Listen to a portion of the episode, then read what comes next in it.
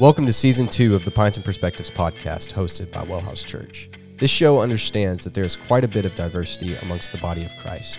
So we operate according to the motto that certain things are fixed, like the essentials of faith, and the best beer is served on tap, while everything else is just a matter of perspective.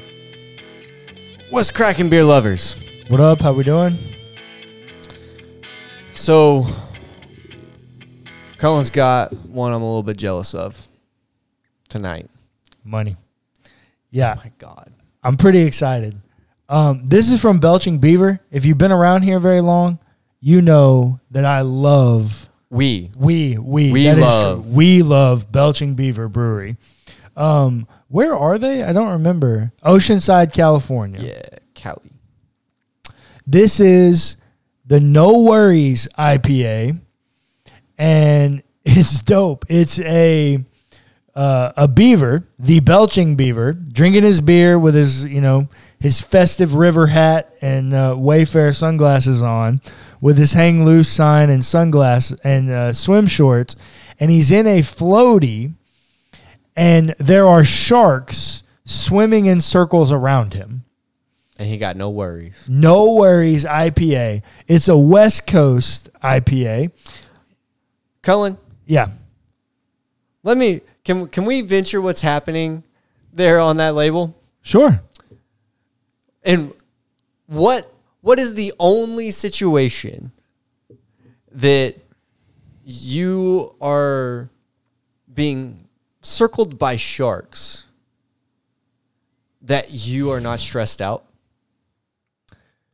Uh, if you're wealthy enough to pay to do it in tamed sharks, I don't in the vicinity of tamed sharks, or you're so drunk you just don't care that they're circling. This is an IPA.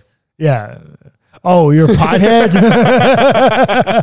I don't know. That might. I don't know. It's funny. That's where my brain went.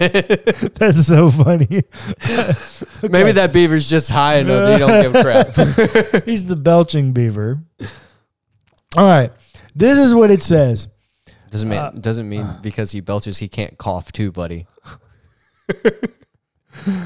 One of the best feelings in the world is kicking back with a beer at the end of a long day and not worrying about tomorrow.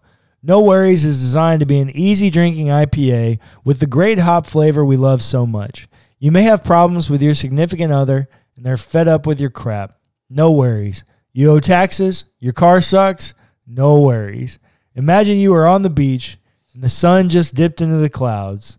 No worries. Cheers, Tom. Love it. Dope. I love belching beaver. Oh, it's 6.2 ABV. Yeah. So I have a Trappist beer. Um which you guys know has a special um special place in my heart. Uh spent a lot of time drinking beer like this. Why? Why, Clayton? I wasn't gonna go Why, there. Clayton? Why did you spend a lot of time drinking Trappist beer? What is Trappist beer? Tell us all the goods. Trappist beer is beer brewed by monks. Um, and the monks that traditionally made this popular are Belgian monks, of which I spent a lot of time drinking their beer because I lived in Belgium. So There Uh, you go. This is from Rochefort, Belgium, um, by. Come on, HEB, quit messing up your labels. I know. I hate that. Um, produced by the Abbey. I don't know. My French is terrible. Um, Des Saint Remy. I don't know. My French is. This is from the French region of Belgium, and my French is awful. Um, my my Dutch is better. Um, but this is labeled an authentic Trappist product, and if you're drinking a Trappist beer, you need to look for that label um, or that that marker on the beer. Otherwise, you're probably getting a crap beer. um, it is 11.3% ABV. Oh, drink, Drink responsibly, responsibly, kids. Um, oh, that should be on like some sort of something somewhere. Drink responsibly, kids. We say that crap all the time. Yeah. Um, yeah, drink responsibly. It is best served at 53 to 57 degrees Fahrenheit, which this is not at. Um, but yeah, I'm excited. I it is very likely that I've had this before, um, and just don't remember. I've seen it. This is a very popular brew overseas, um, so it's likely that I've had it before and just don't remember. So we're going to see. Got it. Cheers. Cheers.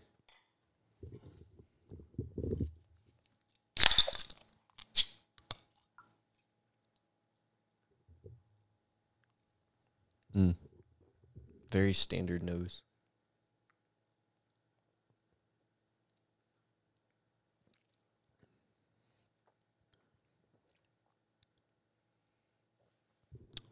Yeah, that's good.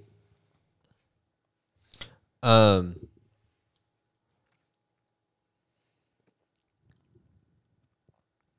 Man, it tastes like a, very well done double. Yeah. Um, just very malt forward, lots of roasted notes, probably a pretty high Lovibond malt. Um, What would you expect the color on it to be? it's kind of hard to see, but like a little bit, it, you can't quite see through it.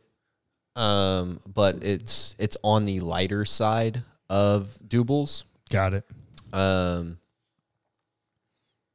but it's it's really good. Um, I would drink it again, Dope. preferably with some French fries or some some Belgian fries. Ah, some Belgian fries and some mayonnaise. Some stoofvlees, my guy. Mm, some stoofvlees. Uh, rank. Oh, six eight. Dope. Mine's a. Uh, it's great. It tastes like a quintessential West Coast IPA. Uh, six eight. It does all the things that a West Coast is supposed to do.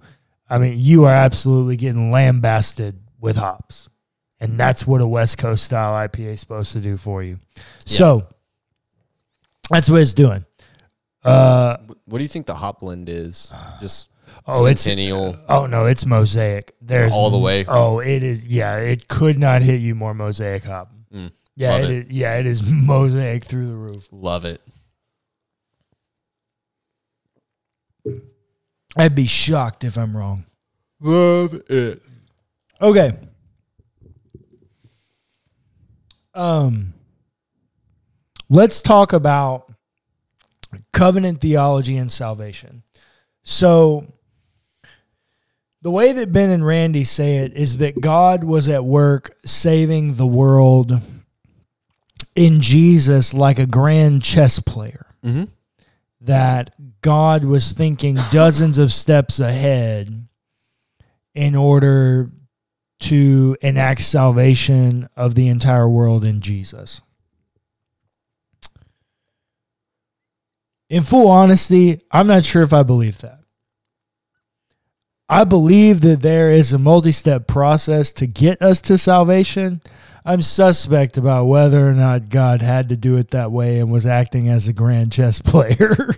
At times, it feels reactive, not proactive. And ironically,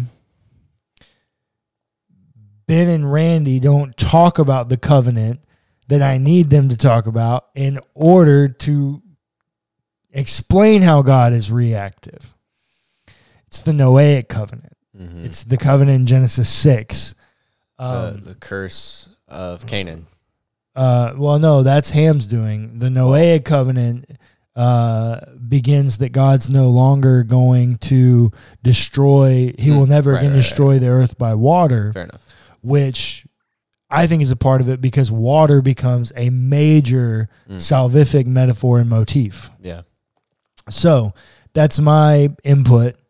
Um, and if you include it, which I think you need to include it, if you didn't know, that premise is like one of the main premises for the tattoo, the biblical tattoo sleeve that I'm currently getting, um, is that the water metaphor of salvation.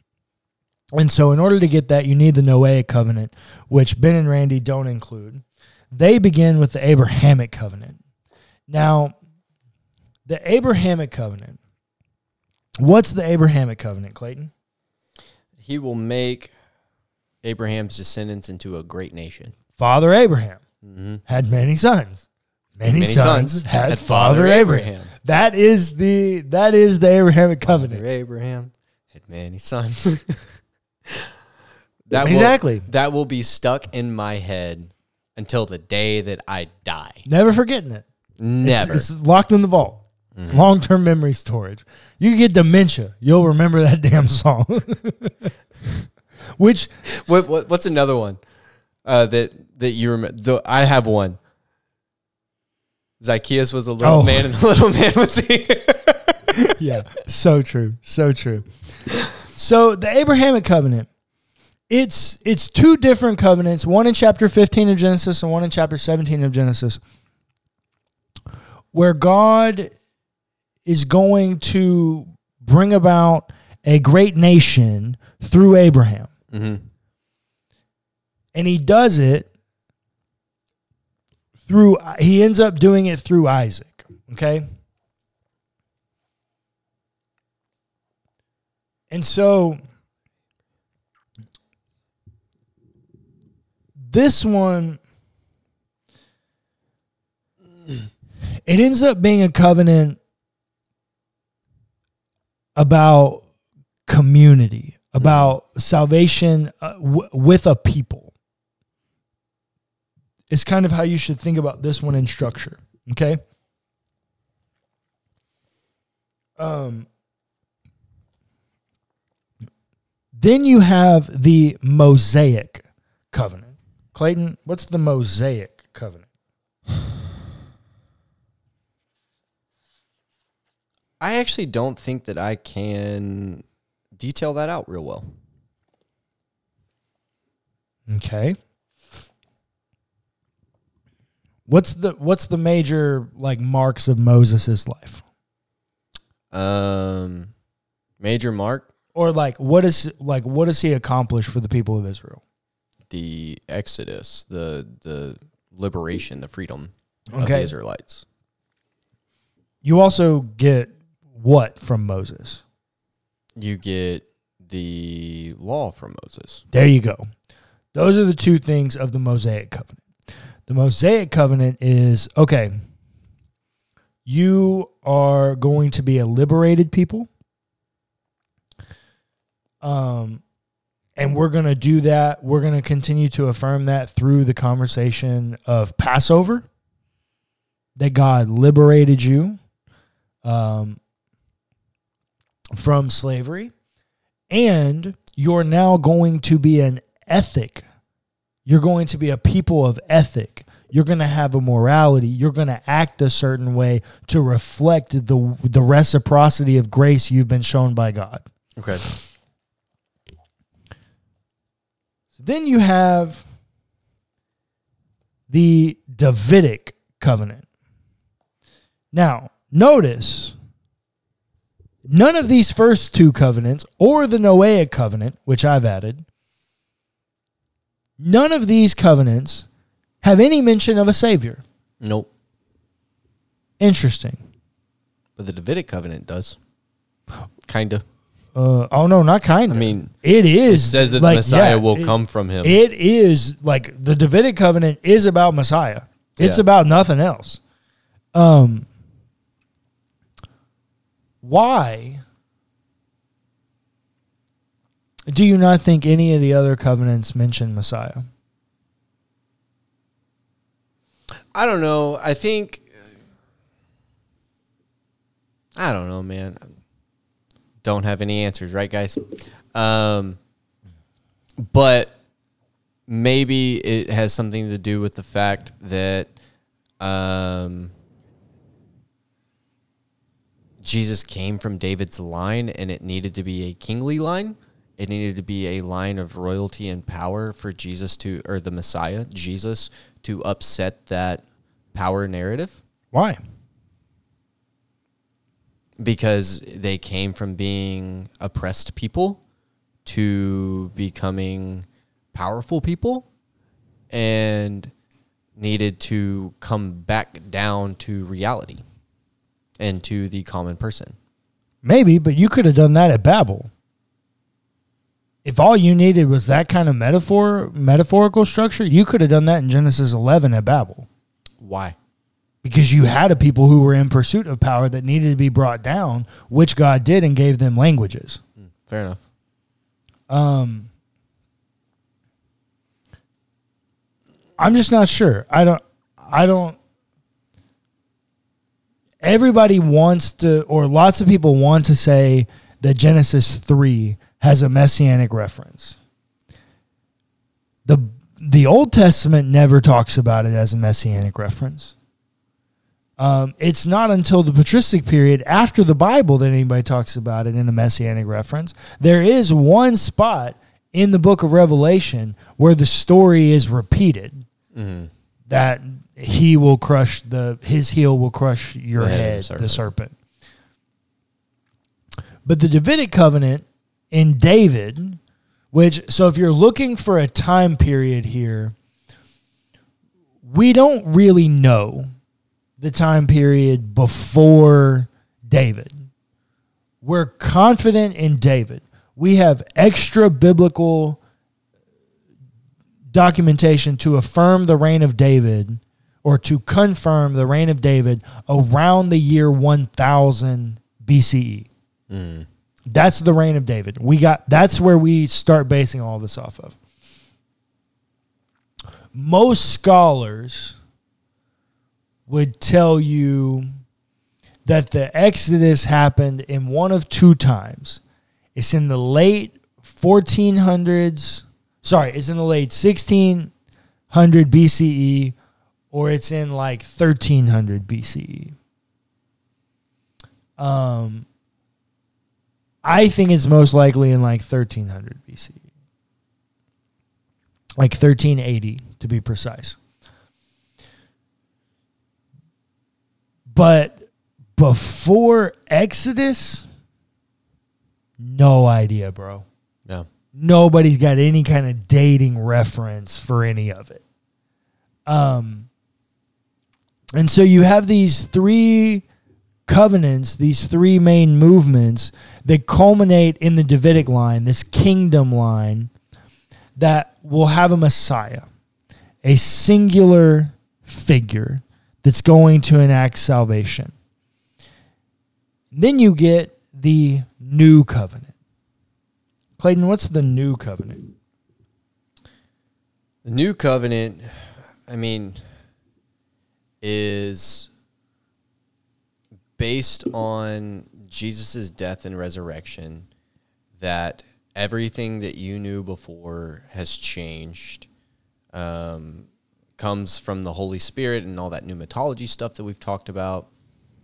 Um, and this like new way of being a Christian, essentially. Yeah, the best way I think I have thought about, or the best way I think I can like form this construct for you is in all actuality, we shouldn't be calling it the Old Testament and the New Testament. Mm-hmm. We should be calling those sections of the book the things of the Old Covenant mm. and the things of the New Covenant. Yeah. The new covenant is the way in which the message of Jesus and the work of Jesus accomplishes salvation in a new way, both individually and systemically or communally, while also being the new covenant in the experience of the Holy Spirit enacted through the people of God. Yeah. So, as I said, the things of the new covenant. Right. These are this is what's called new covenant theology or kind of covenant theology or new covenant theology. The difference, the only difference is in a real conversation of covenant theology, you would have to do something with like ethnic Israel. That's not a conversation for today. We will take care of that conversation in the eschatology chapter, which eschatology is the study of last things. Salvation is being saved from death, correct? Mm-hmm. So, what is death? The end, the last thing. And so the study of the last things, eschatology, is to solve that problem at the end. Well, you have to do that with ethnic Israel because most of them are still Jews and don't believe in Jesus. So there is this like weird caveat with covenant theology that you have to do because the Davidic covenant doesn't just go away. They're still waiting on a king. And God still gave them that covenant. There's still something you have to do with Judaism, including the book of Revelation talks about the like the chosen Jews. So there like with covenant theology there is this piece as well that will need to be talked about, but I'm going to reserve that one for the eschatology chapter. For this conversation about new covenant theology in the conversation of salvation, I think you should be thinking about those those covenants, the Noahic covenant, the Abrahamic covenant, the Mosaic covenant, the Davidic covenant, and the new covenant. If you got those five moves of the Bible, you got the quote unquote biblical salvation history. You got the movement of the way in which God has chosen to act and save the world. Um, Clayton, do you have any problems with the way in which those covenants have act like have been instilled? Have problems? Mm-hmm.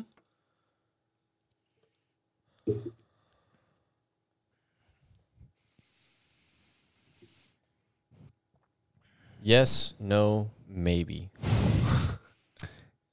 Dope. Me too. yeah. Like, I- I don't know, man. Um, I got some problems. I, I think that the way that the Mosaic covenant was laid out led to um, way more death and oppression than it should have. Well, yeah, because part of the Mosaic covenant is Canaanite conquest. Right.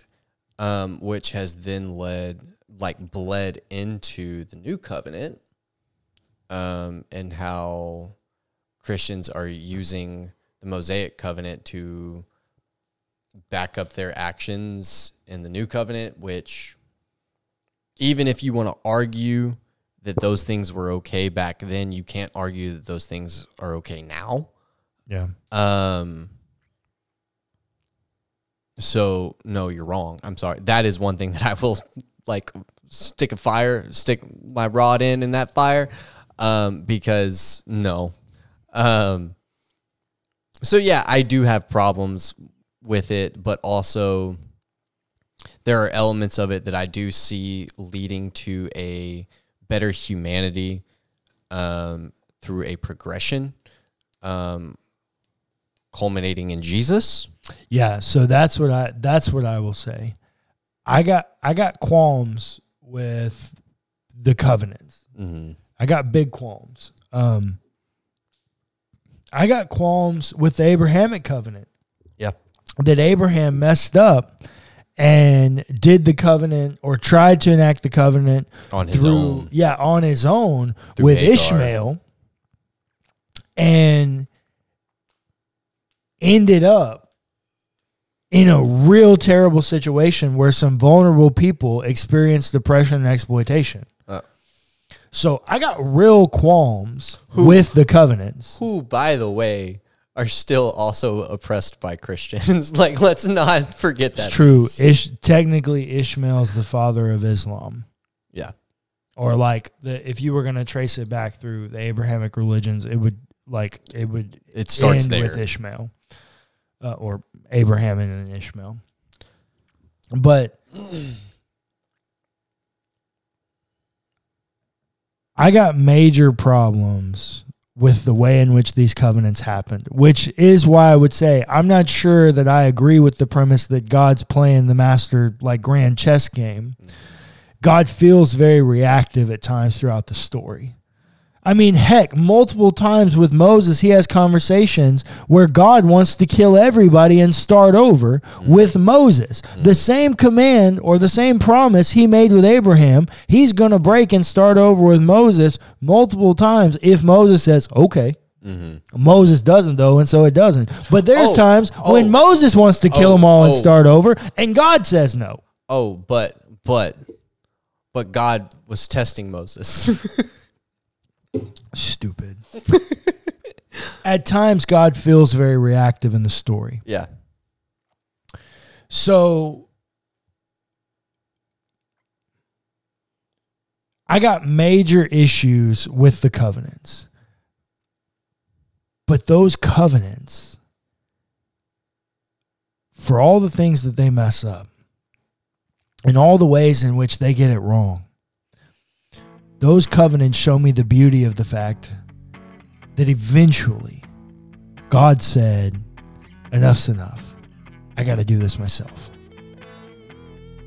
And the beauty of the new covenant, the beauty of the story that comes out of the broken covenants that gets us to where we are. If we would get out of our own way and stop messing up the beautiful expression of it, we have a very beautiful covenant with the divine.